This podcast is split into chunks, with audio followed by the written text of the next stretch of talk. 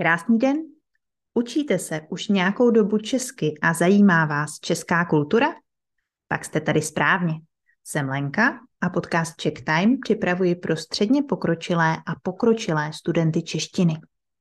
Podcast má formu seriálů, ve kterých se postupně dozvíte informace o známých Češích, místech, unikátech a dalších zajímavých věcech spojených s Českou republikou a její kulturou.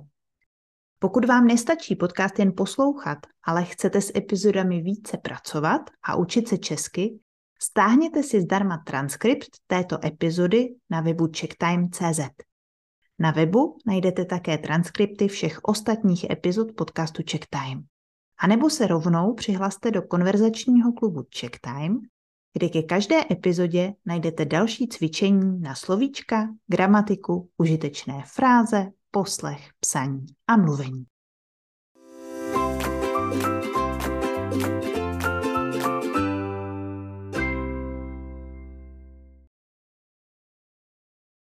Krásný den, vítám vás ve třetí sérii podcastu Check Time.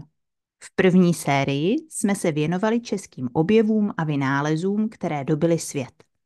Ve druhé sérii jsme navštívili všechny hmotné i nehmotné památky UNESCO které v České republice máme. No a ve třetí sérii si postupně povídáme o oblíbených českých značkách a jejich příbězích. Když se někoho ve světě zeptáte, co ví o České republice, jedna z nejčastějších odpovědí je, že zná české pivo. Pivo je s českou kulturou historicky spojeno a je dost možné, že se v příštích letech česká pivní kultura stane pro svou unikátnost součástí světového kulturního dědictví UNESCO. O tom, že Češi pivo milují, svědčí i to, že ho údajně každý z nás za rok vypije přibližně 160 litrů. Je to asi jediné první místo, které si ve světě dlouhodobě držíme. Z plzeňského piva se dnes stal nejčastější typ piva, který najdete všude na světě. Plzeňské pivo dnes opravdu může vařit kde kdo, ale originál vždycky byl, je a zůstane jen jeden. Pojďme se podívat, jak to celé začalo. Právo vařit pivo mělo ještě na začátku 19. století v Plzni několik měšťanů. Kvalita nebyla vždycky dobrá, dokonce by se dalo říct, že se stále zhoršovala. Sládci se totiž snažili nakupovat co nejlevnější suroviny a prodávat pivo co nejdráž, aby hodně vydělali. České pivo tak špatně konkurovalo bavorským pivům. V roce 1838 se dokonce stalo to, že pivo bylo už tak hnusné, že lidé 36 sudů piva vylili na náměstí před radnicí. Proto se plzeňští radní rozhodli, že postaví jeden velký měšťanský pivovar. Poprvé v něm sládek Josef Grol vařil pivo 5. října 1842. Uvařil spodně kvašené pivo, které nechal 30 dní zrát. S výsledkem moc spokojený nebyl, ale přesto ho pustil mezi lidi. První várka piva se čepovala v hostincích u Bílé růže a u Zlatého orla v Plzni. Lidé byli nadšeni a tento okamžik se dostal i do místní kroniky. V té době samozřejmě ještě vůbec netušili, že právě jako první ochutnali pivo, které se stane tak oblíbeným, že za necelých 200 let bude tvořit 75% globální produkce. Asi půl roku potom, tedy v dubnu 1843, požádal jeden pražský krejčí svého přítele, aby mu z Plzně přivezl dvě vědra plzeňského ležáku na ochutnání. Ten krejčí se jmenoval Jakub Pinkas a do nového piva se zamiloval tak moc, že postupně přestal šít oblečení a otevřel si dodnes známý hostinec u Pinkasu. Je to jedna z mála pražských hospod s tak dlouhou historií. Její provoz nikdy nebyl přerušen a natočené plzeňské pivo si sem rádi zašli i takoví lidé jako první československý prezident Tomáš Garik Masaryk, Tomáš Baťa, kterého znáte z první epizody této podcastové série o českých značkách, spisovatel Bohumil Hrabal nebo první český prezident Václav Havel. Na pivo se můžete zajít i vy. Hostinec u Pinkasů najdete v Praze na Jungmanově náměstí. Otevřeno má každý den. Během krátké doby se plzeňské pivo začalo dovážet do Vídně, dalších měst a okolních států. Obliba plzeňského piva rostla a pomalu se začaly objevovat i jeho napodobeniny. Proto si nechal v roce 1859 měšťanský pivovar zaregistrovat ochranou značku Pilsner Beer, tedy plzeňské pivo. Přibližně o 20 let později se plzeňské pivo poprvé podívalo do Ameriky. Koncem 19. století už se tam dováželo pravidelně a postupně se začalo dovážet také do Latinské Ameriky, Afriky i na Blízký východ.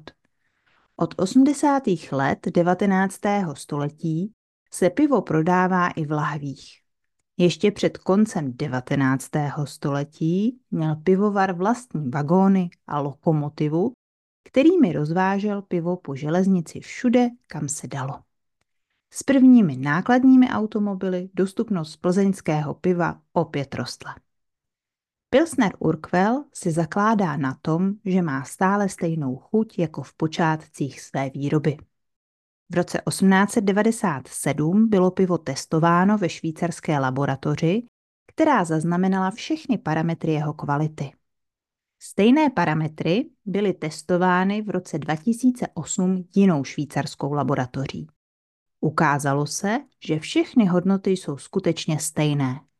Díky těmto testům se podařilo prokázat, že před více než 100 lety plzeňské pivo chutnalo opravdu stejně jako dnes.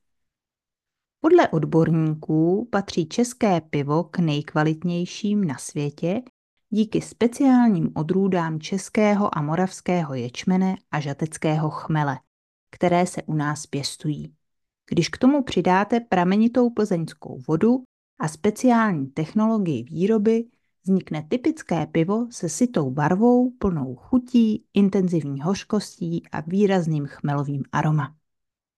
Přesný poměr všech surovin zná asi 10 lidí, místních sládků, kteří kvalitu plzeňského ležáku hlídají jako oko v hlavě.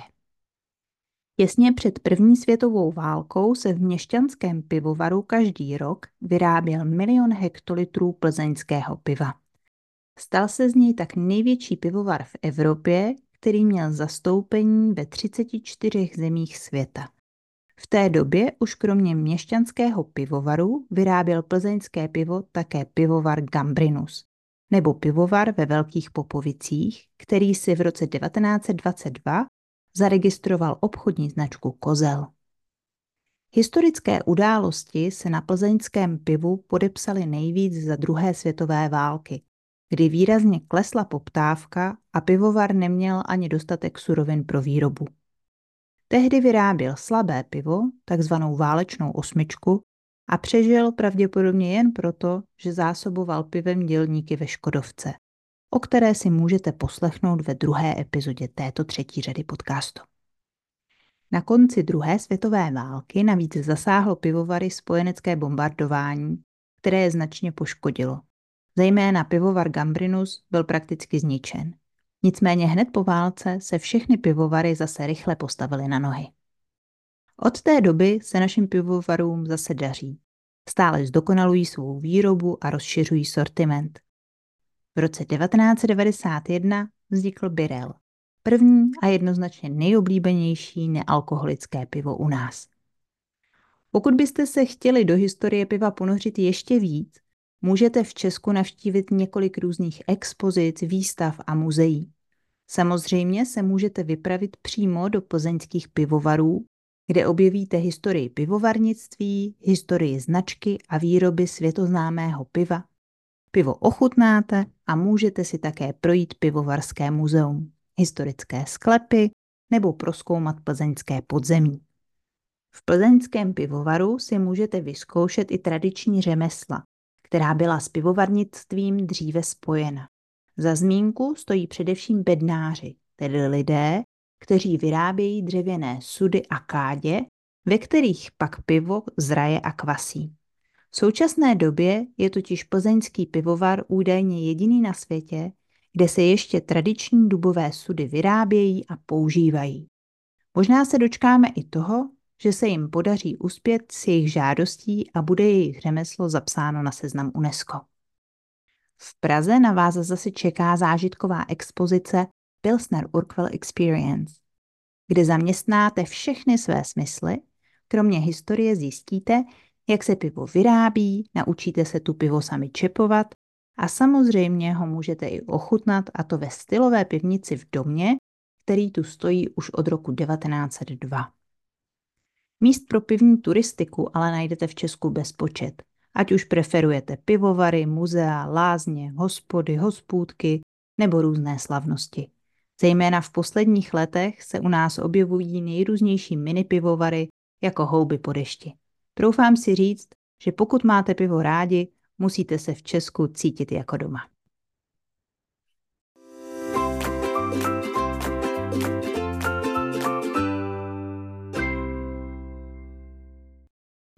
Líbila se vám epizoda a nestačí vám jen si ji poslechnout? Stáhněte si zdarma transkript na webu checktime.cz.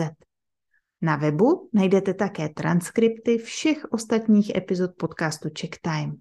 A nebo se rovnou přihlaste do konverzačního klubu Checktime, kde ke každé epizodě najdete další cvičení.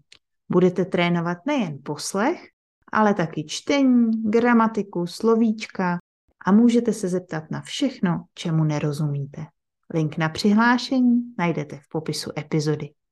Zatím se mějte přesně tak, jak chcete a užijte si den.